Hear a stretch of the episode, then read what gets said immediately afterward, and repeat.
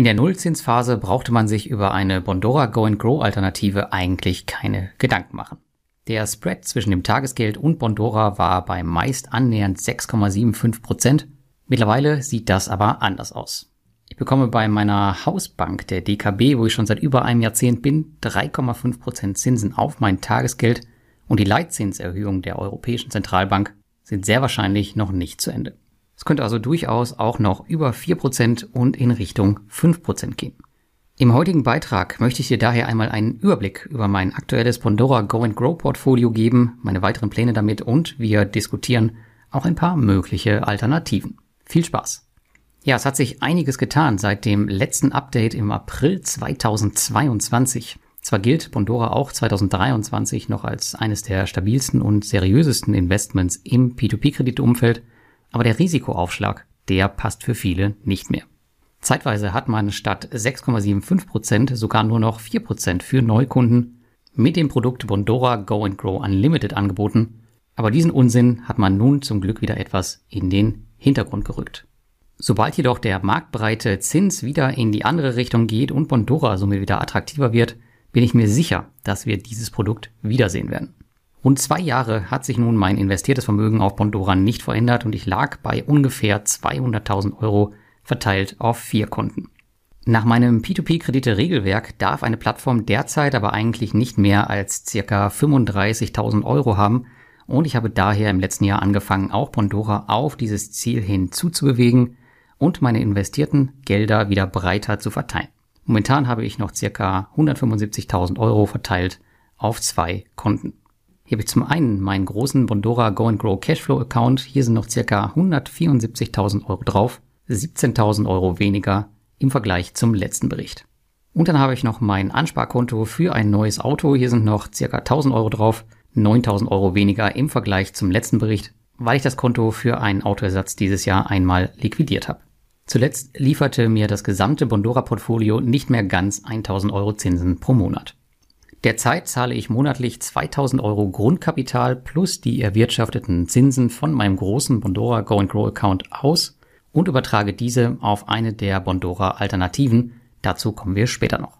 Anfangs habe ich mit 1000 Euro Grundkapital gestartet, aufgrund der Situation am Aktienmarkt diese Summe jedoch Anfang 2023 verdoppelt, um hier Chancen besser nutzen zu können.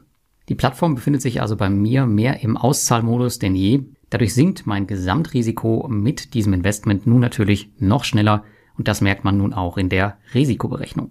Wenn wir jetzt auf meinen Cashflow-Account schauen, dann habe ich jetzt hier noch 174.000 Euro investiertes Kapital. Wie gesagt, 17.000 Euro weniger im Vergleich zum letzten Bericht. Auf der anderen Seite ist mein realisierter Gewinn aber auf 46.000 Euro gestiegen. Das sind 16.000 Euro mehr als beim letzten Mal.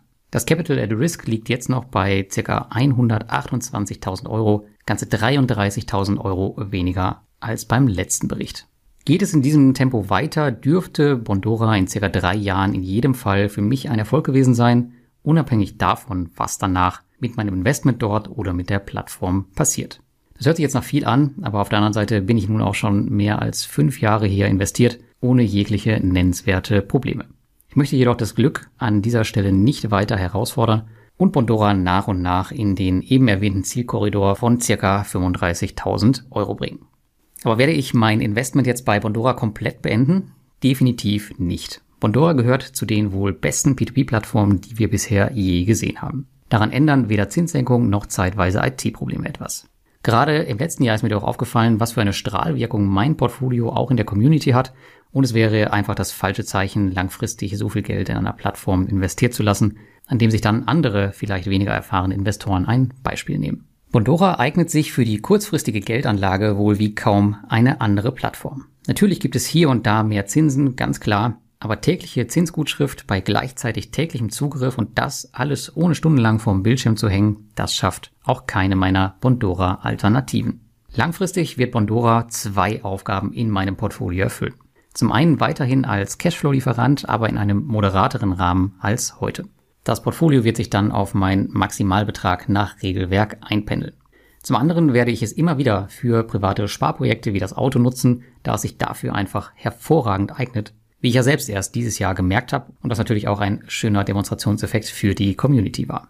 Generell wird die Plattform aber nun mit jedem Monat und jedem Quartal ein bisschen unwichtiger im Gesamtkonstrukt werden, wie auch die Entwicklung zeigt. Lag die Bondora-Dominanz Anfang 2020 in meinem P2P-Portfolio noch bei rund 80 Prozent, ist sie zuletzt unter die 50 Prozent Marke gerutscht und wird jetzt schnell weiterfallen. Und nun stellt sich natürlich die Frage nach der Alternative zu Bondora Go and Grow, beziehungsweise wo fließen eigentlich all die Gelder hin, die ich jetzt abziehe. Tatsächlich gibt es noch immer nicht die eine Bondora Go and Grow Alternative. In seinem Konzept der Größe, der Einfachheit und der Stabilität ist Bondora im Bereich P2P-Kredite meiner Meinung nach weiterhin alternativlos. Aber das Geld, was ich abgezogen habe, ist natürlich nicht verpufft und ich habe es so verteilt, dass ich am Ende keinen Verlust in Sachen Cashflow habe und das Investment annähernd deckungsgleich in einigen Faktoren ist. Daraus haben sich folgende Kriterien für mich abgeleitet. Erstens, die Bondora Go Grow Alternative muss so einfach wie möglich sein und darf keinen Mehraufwand verursachen. Zweitens, sie muss mindestens eine Ausschüttungsrendite von 6,75 Prozent oder auch mehr erreichen. Und drittens, bestenfalls soll monatlich ausgeschüttet werden. Gesucht habe ich hier nach Bondora Go Grow Alternativen sowohl im P2P-Markt als auch an der Börse. Maßgeblich habe ich selbst die Mittel auf drei andere Investments verteilt. Bitte beachte nochmal explizit, dass die folgenden Informationen keine Anlageempfehlung darstellen, sondern lediglich das beschreiben, was ich mit meinem eigenen Geld gemacht habe. Was du mit deinem machst, das ist absolut deine Sache. Im Bereich der P2P-Kredite ist ein kleiner Teil zu Monefit Smart Saver abgeflossen.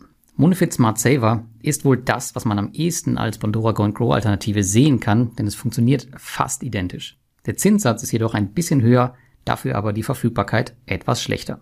Kommen wir zu den Eckdaten. Ausschüttungsrendite 7,25 Prozent, kein Aufwand, tägliche Ausschüttung und eine Verfügbarkeit der Gelder innerhalb von 10 Tagen. Zu beachten ist bei Monefit jedoch, dass sie Teil der Credit Star Group sind und diese bekanntermaßen oft klamm und überhebelt ist. Das könnte in Zukunft zu Problemen führen. Bisher funktioniert das Produkt jedoch wie es soll und Neulinge bekommen zudem 2% Cashback auf alle Einzahlungen der ersten 60 Tage und das auch noch ohne Limit. Dann kommen wir zu zwei weiteren, für mich weitaus spannendere Investments, die ich persönlich auch deutlich größer bespiele. Zum einen haben wir hier den BlackRock Utilities Infrastructure and Power Opportunities Trust. Das ist ein Closed-End Fund und derzeit handelbar über einen internationalen Broker wie Freedom24 oder Swissquote. Dieser Fonds zielt darauf ab, Anlegern Zugang zu einem diversifizierten Portfolio von Unternehmen im Bereich der Versorgungsunternehmen, der sogenannten Utilities, und der Infrastruktur zu ermöglichen. Daneben gibt es noch Unternehmen aus den Bereichen Strom, Gas, Wasser, Telekommunikation, Transport und andere kritische Infrastrukturleistungen. Der Fonds investiert in der Regel in Aktien und Anleihen dieser Unternehmen, wobei der Schwerpunkt auf stabilen Erträgen und langfristigen Kapitalwachstum liegt. Hier ist definitiv der Großteil der Mittel meines Bondora Go Grow Accounts hingeflossen. Die Eckdaten Ausschüttungsrendite liegt bei circa 6,5%, Prozent, aber die schwanken natürlich positiv wie negativ. Aufwand hat man hier keinen. Das Ausschüttungsintervall, das ist sogar monatlich. An das Geld kommst du natürlich immer sofort. Du kannst die Aktien ja verkaufen, aber beachte, der Wert kann natürlich schwanken.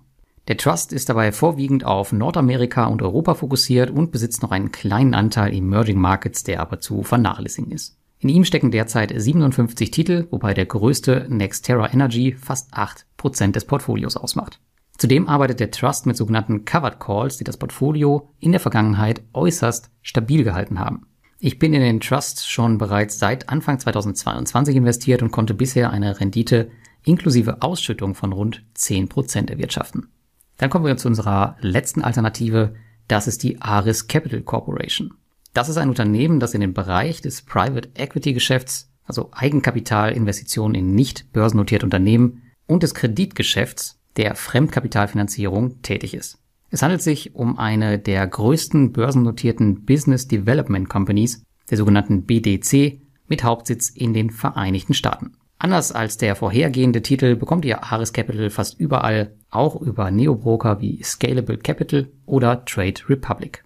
Ares Capital ist darauf spezialisiert, langfristige Finanzierung für mittelständische Unternehmen bereitzustellen das Unternehmen investiert in Branchen wie Industrie, Dienstleistungen, Gesundheitswesen, Konsumgüter oder Technologie. Wie eben schon erwähnt, die Investitionen umfassen sowohl Eigenkapital als auch Fremdkapital und kommen im Grunde dem P2P-Investment damit recht nah. Kommen wir zu den Eckdaten. Wir haben hier eine Ausschüttungsrendite von circa 10%, die natürlich auch schwankt. kein Aufwand. Das Ausschüttungsintervall ist hier jedoch nur quartalsweise. Das habe ich aber mal durchgehen lassen, weil wir hier eine recht hohe Dividendenrendite haben und auch hier ist die sofortige Verfügbarkeit gegeben, aber auch hier kann der Wert natürlich schwanken. Ares hat übrigens nicht nur den Hauptsitz in den USA, man ist auch hauptsächlich hier spezialisiert und über 95 Prozent der fast 500 Beteiligungen kommen aus dem US-amerikanischen Raum. Die größte Beteiligung der Ares Capital hat mit circa 10% die Ivy Hill Asset Management LP inne. Dieses Wertpapier ist in meiner Liste der Bondora-Alternativen definitiv das am breitesten gestreute und das mit der höchsten Ausschüttungsrendite. Ares Capital habe ich erst seit Anfang diesen Jahres im Portfolio, jedoch steht bereits eine Rendite von über 15% zu Buche. Ihr seht, man findet schon Instrumente, die ähnliche Eigenschaften haben wie Bondora Go Grow, aber nicht in Gänze gleich sind und irgendwas ist halt eben immer. Entweder stehen wenige Unternehmen im Hintergrund wie beim Monefit, man bekommt sie nur schwer wie der BlackRock Trust, oder sie sind eben sehr schwankungsanfällig wie die Aris Capital.